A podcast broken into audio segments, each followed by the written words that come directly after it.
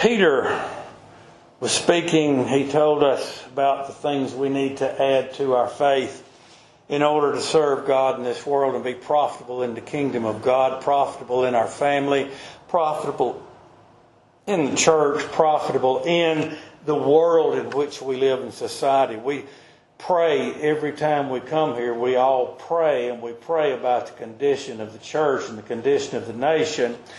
And you can't blame these things on the Lord. You blame them on those who live here, and that is us. But we see all the things around us and how pitiful and dark this world is.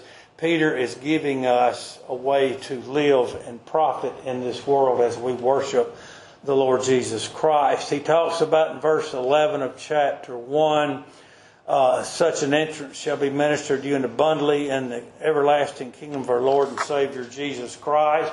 This is uh, an abundant ministry of the grace of God, which brings you into the kingdom of God, which translates you into the kingdom of God. We are so very happy and thankful to have the knowledge that this is not of us. We had nothing to do with it.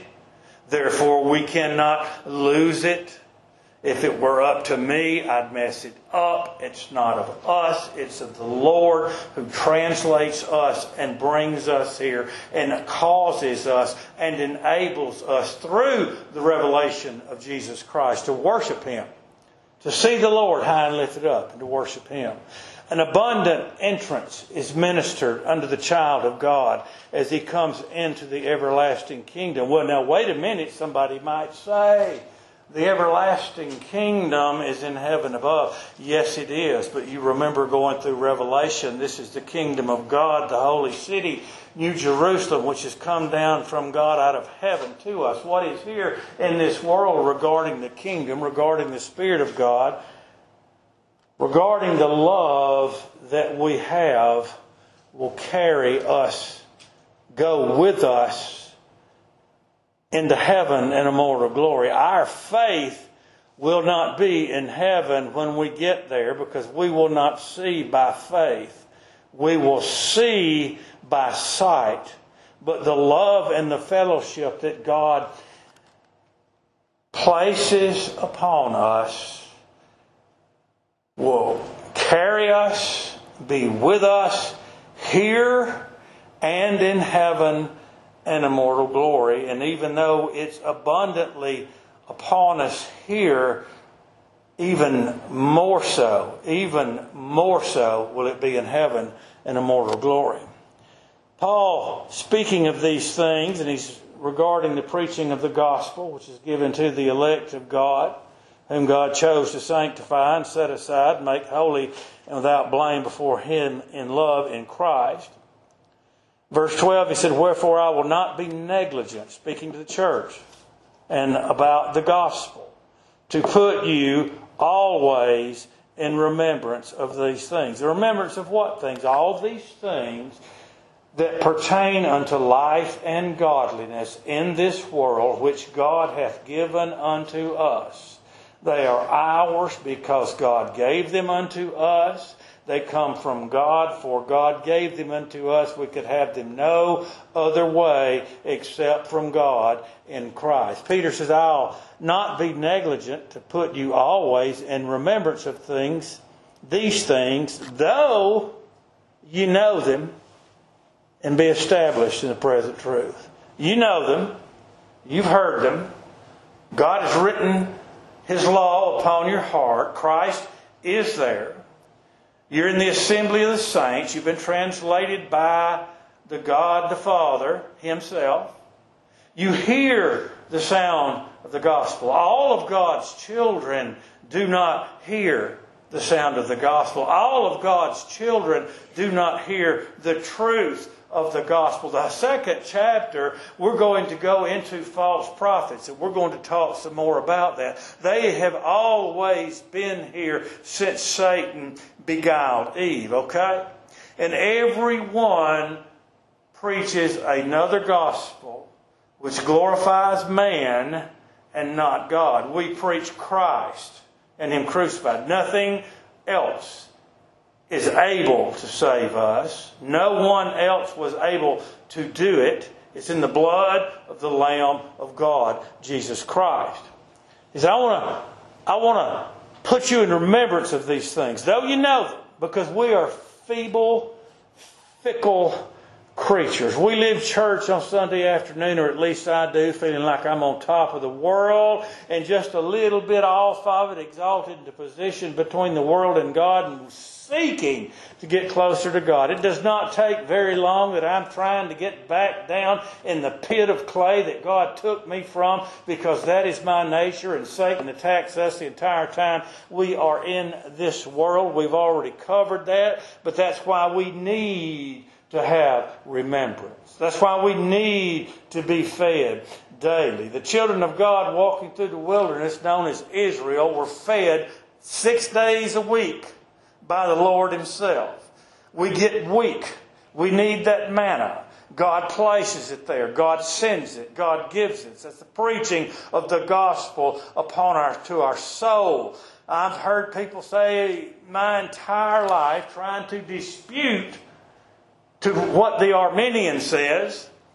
Let's go skin an Arminian. There's not any power in the gospel. Then why does Paul in Romans chapter 1 talk about the power of the gospel? I say that to tell you and teach you there is power in the gospel. When God gives you life and quickens your soul by calling you to Him in that Holy Spirit and writes Christ upon your heart, then God in the preaching of the gospel calls you to the obtaining of the glory of Jesus Christ, the Spirit of God mixing with the preaching of the gospel and the teaching of Scripture and Holy Writ teaches us of Christ and how to live with Christ and worship Christ and strive to walk with Christ and what is beyond this sin cursed earth. We, we need to be remembered.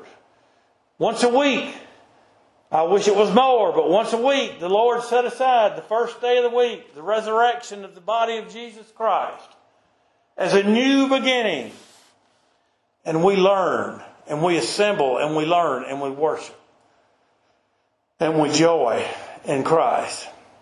Paul says, verse 13, yeah, I think it meet as long as I am in this tabernacle, in this body, this tent, if you will, this tabernacle, even as our Lord Jesus Christ has showed me. Let me go back to a point in Scripture and teach you what he's talking about. I may have that marked, yes.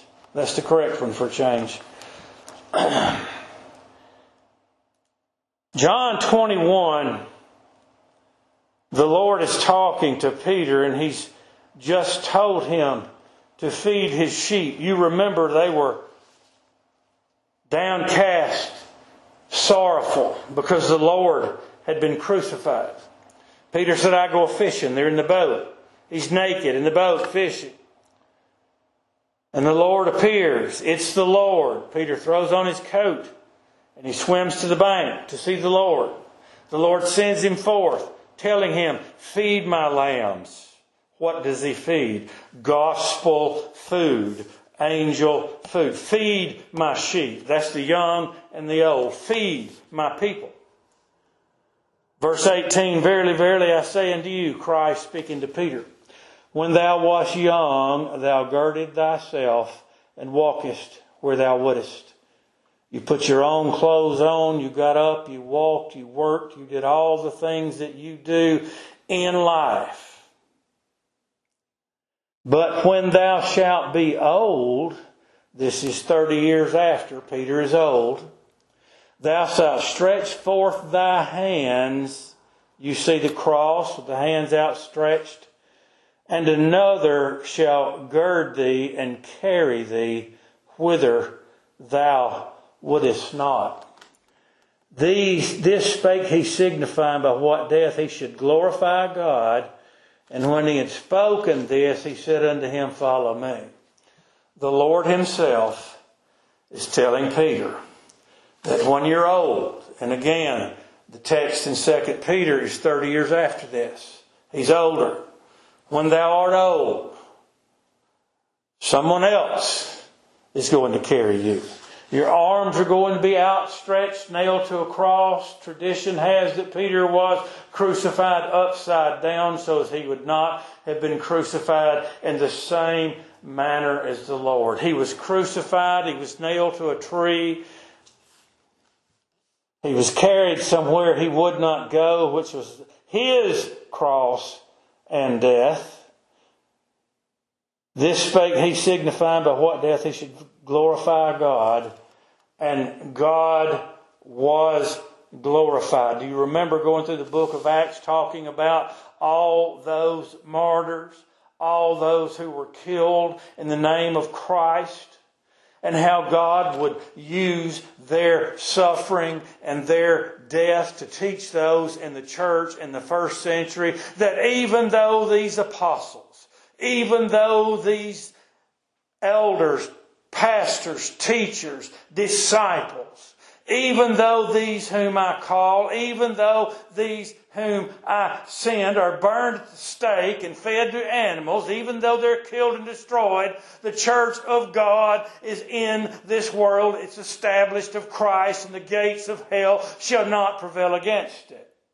And in that God is glorified. Now, as we continue, and Peter, knowing that shortly I must put off this my tabernacle, even as our Lord Jesus Christ has showed me. Let that sink in. God prepares his people to leave this world. There is grace to be born from the womb. There is grace to be born of the Spirit God's providence in our life, grace to travel to church, grace to worship. Everything we have by the grace of God. And by the grace of God, when the time draws nigh, I've seen it many, many times in my ministry and even career. God will prepare one of His beloved when the time is coming to die. I've told you this before, and I'm not doing it long. Garland Justice used to sit right over there. He said, I love my life here. I thank God. I thank God, and I want to stay here as long as I can. He loved the Lord's church, and he loved his family. But the day that I went to see him the last time in the hospital in Sylacauga, he said, I'm ready to leave. What's the change? The Lord prepares His people to leave this world because He loves us. Peter knew that he was going to soon leave that body. And he knew how because the Lord told him in John 21. Moreover, I will endeavor that ye may be able after my decease to have these things always in remembrance. When a man, I'll just give you an example. I'll give you two, if I can remember both of them long enough. When a father has a son, and a father is going to leave, the father knows this. He's going about to die. He's on deathbed or knows it's coming. The Lord has revealed to him. He tries to get things in order. He tries to establish his sons or even his daughters especially his wife, to be prepared and to carry on, to not sorrow, but rejoice he's gone, because he's with Christ, that they may live the rest of their time in this world. Peacefully and profitably in the Lord. And by profit, I don't mean money, I mean godliness and peace in the knowledge of the finished work of the Son of God. Now let's take another, and I've seen this. When a minister knows, and I've known several that knew this before it happened, some a year or so, that the time for them is drawing nigh, they seek to find someone the Lord would approve of to take up the ministry of the church that they serve and have them in a position and a place to do so. A man loves his family. The minister loves the church because God loves us. So you see Peter knowing that he is about to die very soon.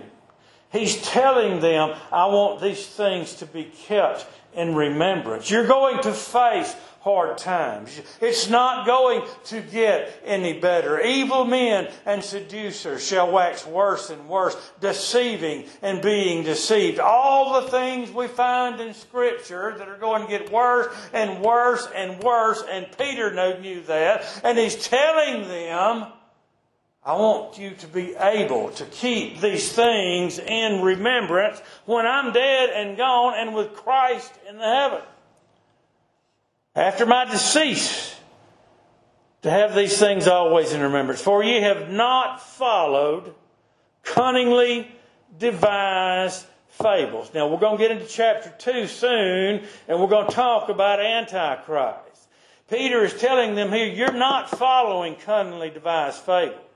These are not fables of the Jews. 1 Peter 1, about verse 4, Paul tells us to not preach fables or lineage or never ending lineage because it genders to questions and not security and peace and the knowledge of Christ.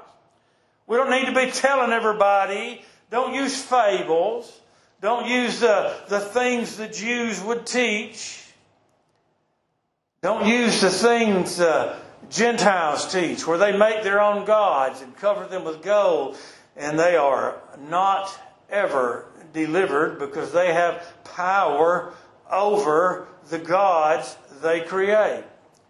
And the Jews justifying themselves by the keeping of the law for which they fail greatly, as we all do, for we've all sinned and come short of the glory of God. But Peter says, For we have not followed cunningly devised fables when we made known unto you the power and coming of our Lord Jesus Christ, but were eyewitnesses of his majesty. Let me give you first a fact, then we'll go to that text. In Acts, we find in chapter 1, verse 22, beginning from the baptism of John, unto that same day that he was taken up from us, he's talking about the Lord, must one be ordained to be a witness with us of his resurrection. You had to be ordained to be an apostle. There were only 12. They chose Matthias. He was not the 12th. That was of their choosing. God chose the apostle Paul. We've proven that before. Let's look at First John dealing with those that are ordained to be apostles and the purpose they held. Because Peter, remember, was an apostle. That which was from the beginning, First John 1, Christ, which we have heard, they heard him speak with their own ears. This is not by faith, this is by sight. They saw the Son of God. This was imperative for them to write the scripture given to them of the Holy Spirit to teach us of God and give us peace in Christ in this world in which we live. It's the evidence of things not seen, the substance of things hoped for. Okay. Which we have seen with our eyes. They saw him raised the dead, heal the sick. They saw him upon the cross, and they saw him on the Mount of Transfiguration, where I'm fixing to go, which we have looked upon, and our hands have handled. They touched the very Son of God. And as he says here, of the Word of life, it's a capital W, that is a proper name for the living Word of God, who is the Christ of God, the living Word of God, who was made flesh and dwelt among us. For this life was manifested, we have seen it and bear witness and show unto you that eternal life which was with the Father and was manifested unto us. Let me go one more. That which we have seen and heard declare we unto you, that ye also may have fellowship with us. And truly, our fellowship is with the Father and with His Son, Jesus Christ. Let me go one more since we're talking about writing the Bible and preaching the gospel and declaring unto us what they saw, heard, and handled. And these things write we unto you that your joy may be full. They had to see Him. They had to hear Him in order to be an apostle called of God. And each one of those men did. We were eyewitnesses of His majesty. For he received from God the Father honor and glory. Let's go back. My favorite place of this is Matthew 17. But you can also find it in Mark, I believe, 9, and you can also find it in Luke chapter 9. Luke goes a step farther, and I'll cover that in just a moment. He received honor and glory from God. And after six days, Jesus taketh Peter, James, and John, his brother. Matthew 17, verse 1. Christ did not take the Pharisees and the scribes and the rich, powerful men of the world. Christ took the fishermen the brash, impudent fisherman. I'll go to death with thee, although he denied him three times, and was still sent to preach the gospel and being an apostle because God's purpose does not fail. Point being, he took them up into a mountain high part. This is the mountain of Tabor. It's there in Caesarea Philippi. Pronounce that properly. That's where Christ was at at the time that this is talking about. The word Tabor means holy. It means righteousness, perfection.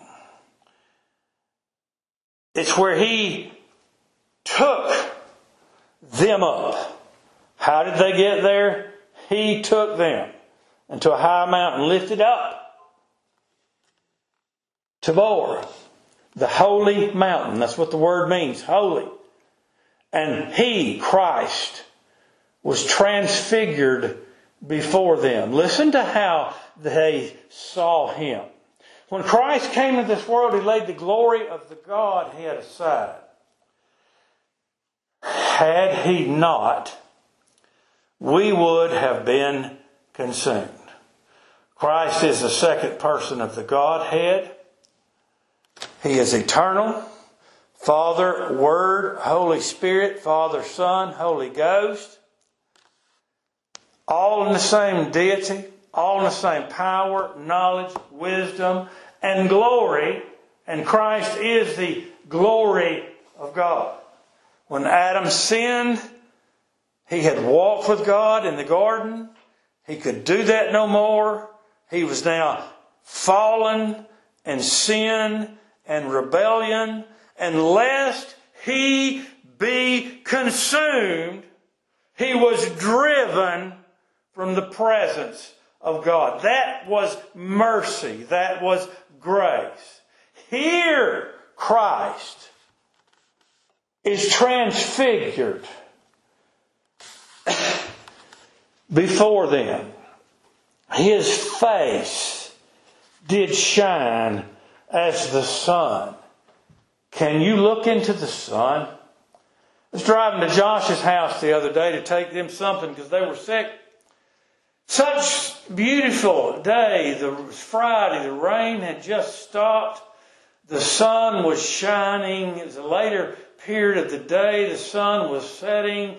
It was in my eyes for a brief instant. I looked at it and I had to look away because my eyes could not stand to behold it. Such is the glory of the living God. Such is the glory of the Son of God. His face was as the sun, and his raiment, his clothing was white, glistening, clear, righteous, beautiful, the glory of God, revealed to them as he was transfigured, the very Son of God.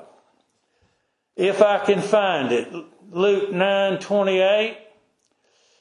He took them up into a mountain to pray, and he prays, he prayed, Christ, the fashion of his countenance was altered, and his raiment was white and glistering, a sparkle. Herod read worms and stank. Herod allowed them to think that he was God. Herod would wear clothing that would sparkle and glitter like the scales of a fish when the light of the sun moved upon it. It would move and ripple. God is not mocked, okay? And Herod paid greatly for that. Christ is white and glistering. The glory of God upon him.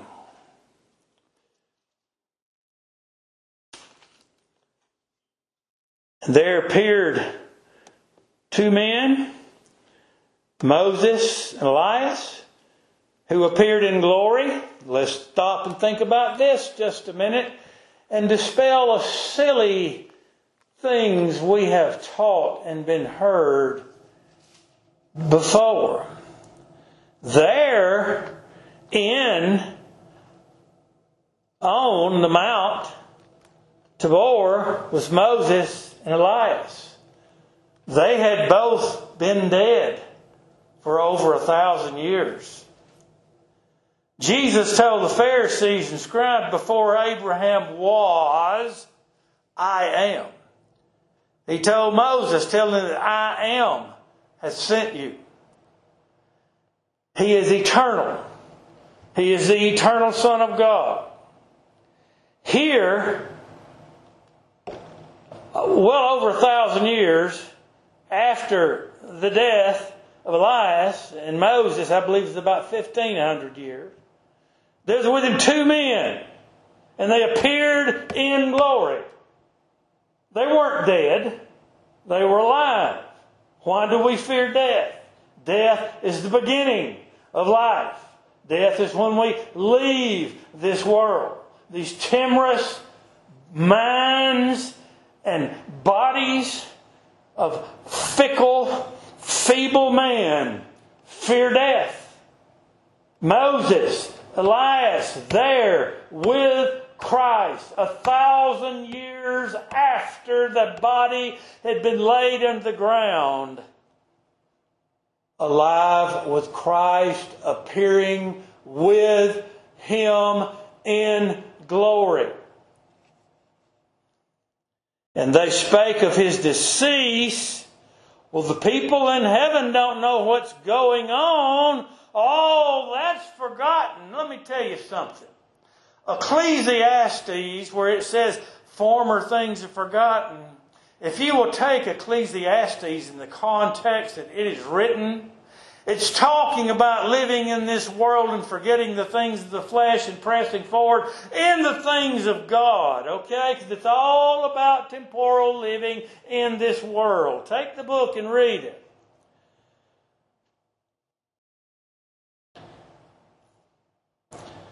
Let me go back to 17 for just a moment.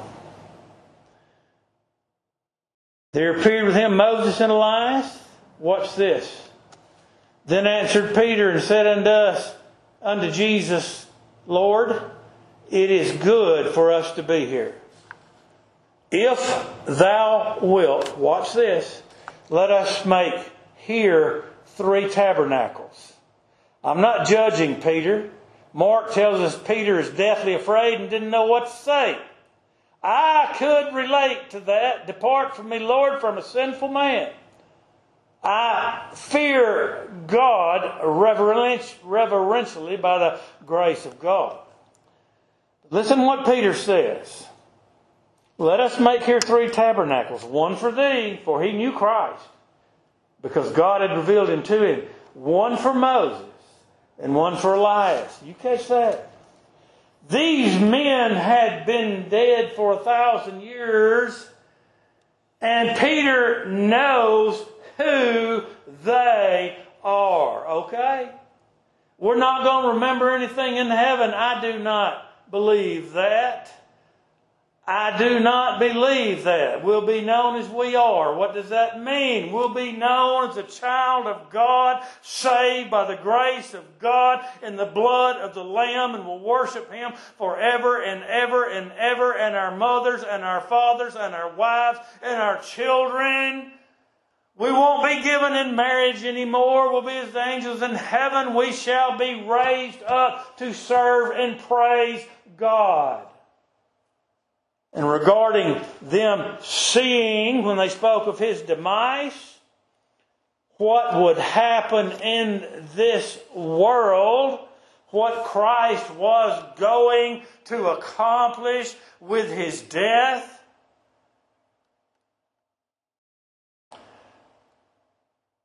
Think about this. We love God because He first loved us. We love God. Why do you love your mom and dad? Because you know they loved you. God is our Father. We love God because He loved us, because He's shown us that He loves us. I heard Sonny Huckabee years and years ago, probably 25, 30 years ago, makes a statement that when do you begin to love your mother? When you come forth from her womb because you know and see she's your mother, you're part of her. When do you begin to love your father? When you see and realize, when it's revealed unto you that He is your Father, that He will protect you and love you and provide for you, and that you came from Him. So when we believe, begin to love God? when He reveals Himself to us. We see God we see the glory of God upon the cross. We realize and understand that we're sinners by our very nature, that there's no way, no chance to come to God, to know God, that we're at enmity with God and loving every minute of it. And God touches us, and God saves us, and God brings us, and God reveals Himself to us by His purpose of grace.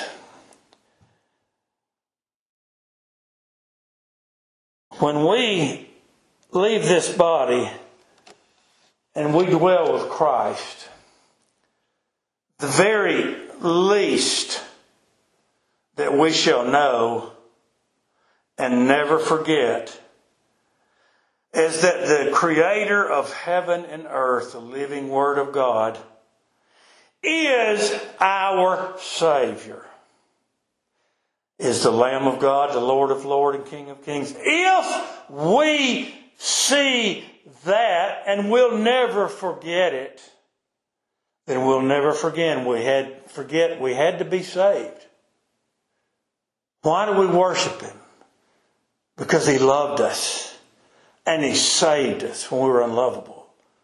Looking at a possum on the back porch the other night, about midnight eating cat food. That old ugly long nose. I thought, boy, can't nobody love you but your mama. That's the way we were. Unlovable, ugly, filthy. And yet God loved us. That's why we love Him. We, we're not going to forget that. We won't be husband and wife. We'll all be brethren and sisters raised up in the righteous, righteous image of the Son of God. Don't you ever think the foolishness that, that, that we won't know who we are. I, I wouldn't have that.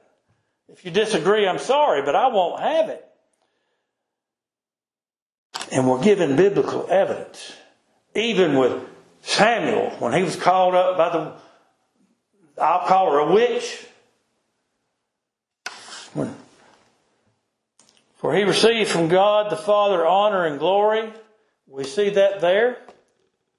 Glistening white, clearer than any fuller soap, whiter than any white, clearer than it had ever been seen by man. For he received from God the Father honor and glory. And when there came a voice to him, to who? Christ from the excellent glory. The voice came to him from the excellent glory of the Father in heaven. You want proof Christ is the Son of God? This is my beloved Son. You see that in Matthew, you see that in Mark, you see that in Luke. When he spoke to them, God said to them, This is my beloved Son, comma, in whom I am well pleased. Semicolon. It stands alone. There is nothing that has to be added. It's perfect. The Son, eternal, please the Father, eternal. And the salvation of dying and saving his people from their sins. That's what he came to do. That's what he did. It is finished. But there is a semicolon that should give us great understanding of the preaching of the gospel. Hear ye him. Okay? We assemble to hear the Lord God. I pray every day, Lord, preach through me. Speak through me. Be merciful to me and speak through me to feed thy sheep. And this voice which came from heaven we heard when we were with him in the holy mount. I may get these next three. I didn't think I might. The holy mount, Mount Tabor. Peter's testifying to them. They saw Christ transfigured. They heard the voice from heaven. Just as when, just as when Christ was baptized, Christ in the river Jordan, the Spirit of God descending from heaven in the form of a dove, and God the Father in heaven, showing us the three separate persons of the Godhead who are all one. I can't understand that. I can't teach you that and explain it to you, but I believe it because the Bible says it. And God reveals it. But they were all three there. As he said again, this is my beloved Son whom I'm well pleased. That's what we preach. Christ fulfilled the work the Father gave him to do. I've told you, I saw it. We were there. We touched him. We heard him pray there in the Holy Mount and saw him transfigured. We have also a more sure word of prophecy. It's sure. Whereunto ye do well that ye take heed Take heed. This world is full of darkness. This world is full of lies. This world hates Christ. This world hates God. This world hates you. There are things coming to pass now. I've been telling people we're going to come to pass for the last 40 years. They were calling me a, a conspiracy theorist said I need to wear a tinfoil hat, but your very own government now in this nation that God blessed and was pleased to set His church here is trying to remove the name of Christ from your very mind if they could do so. Destroying every institution God created and hating you with a passion from hell.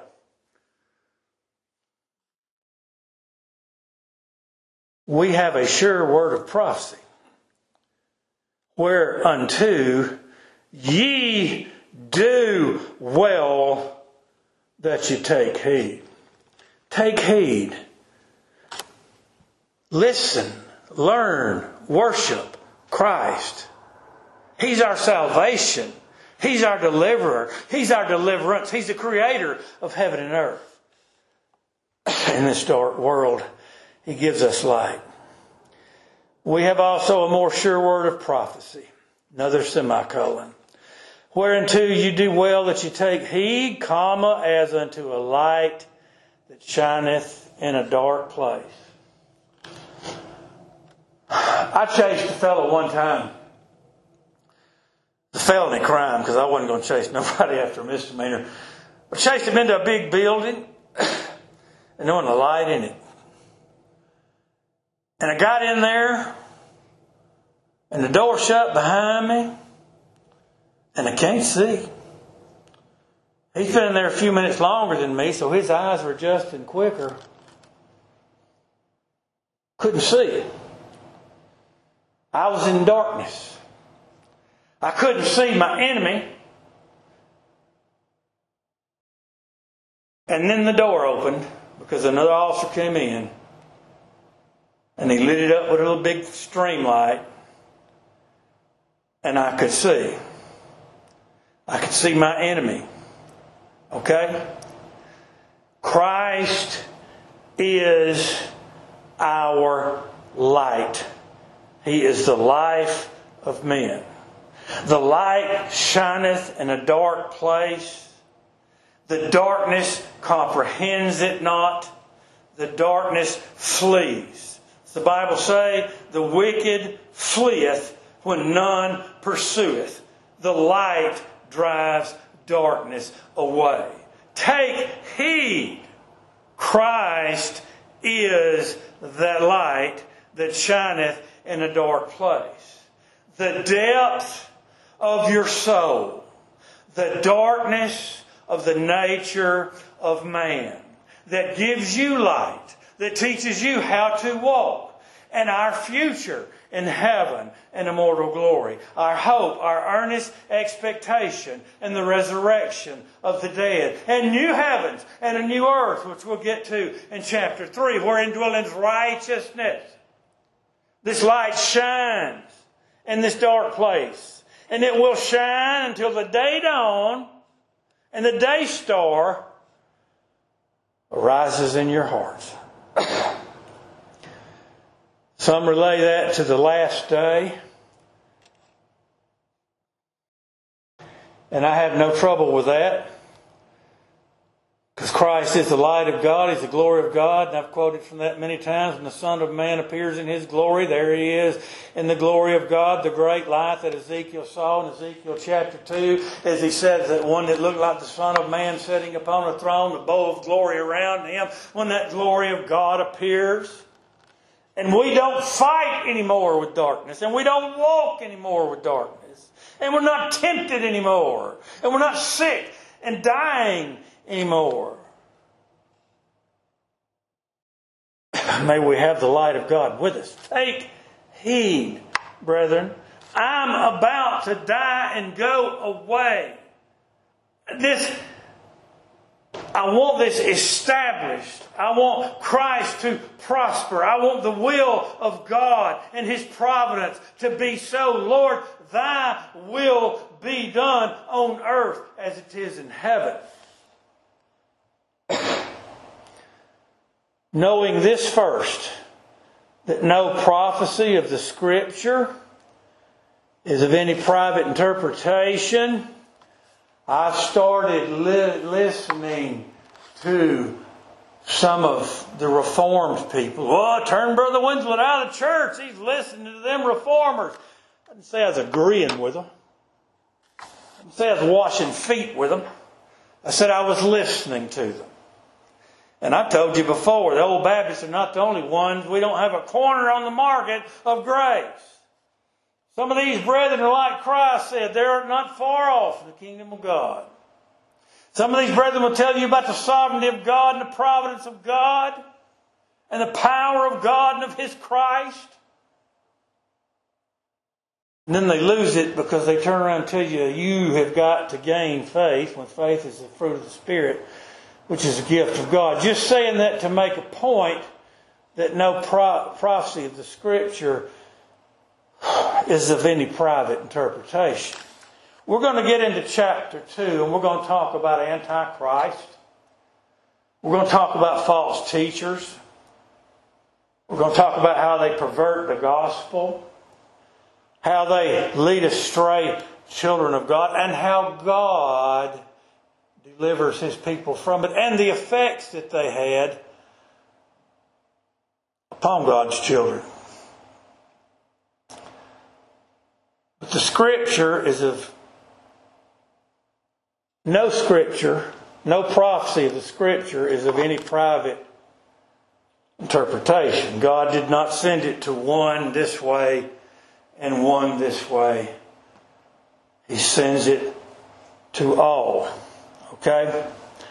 Those that God sends it to have the knowledge of Christ. The scripture means the same thing. Whether we misunderstand it, many do, and I've said this before, there's two ways the false prophets work. They are either deceived in misunderstanding and deception of Satan, or else they lie for their own belly. There's not another way. It's the only two. No scripture. He's telling them false prophets are coming. He's telling them take heed to the true gospel, Christ and Him crucified. He's telling them I'm going away. You remember this. You walk in Christ. You maintain the gospel. Charles Spurgeon called the old Baptists hard shells. Somebody comes along a few years ago and said we're called hard shells because we're hard on the shells of the Bible. We're not called hard shalls. We're called hard shells. That means we've got such a hard exterior that we're not going to change. We want the same doctrine, the same practice, the same purpose that Christ established in the first century church. For the prophecy came not in old time by the will of man.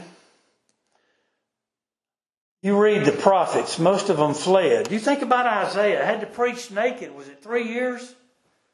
Had to walk preaching naked. Do you, from my experience, I didn't choose this. I ran from this. I wept that it would not depart from me. but I can tell you this God is persistent, and God is patient. When God gets you in a position like Isaiah, Lord, send me, you're in a blessed state. This prophecy came not in old time by the will of man. They wrote what they were given of the Holy Ghost. And let me guarantee you this, because Scripture says that Christ fulfilled the law to a jot and a tittle, and they penned exactly what God gave them through the Holy Spirit to pen for the Old Testament Scripture and New, just exactly to a jot and a tittle, to a comma, to a colon, to a semicolon. Everything in language, perfect as the Holy Spirit gave it. For this prophecy came not in old time but the will of man, but holy men of God spake as they were moved of the Holy Ghost. Linda told me years ago, she said there was a guy teaching Sunday school and he read a verse of scripture. we were children. And the guy read the scripture and said, well, that's not right. This should be up here that down here. No, no, no, no.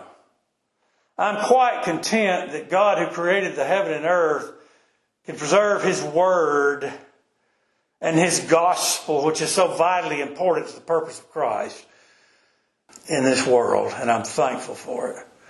Next week, Lord willing, we'll start chapter 2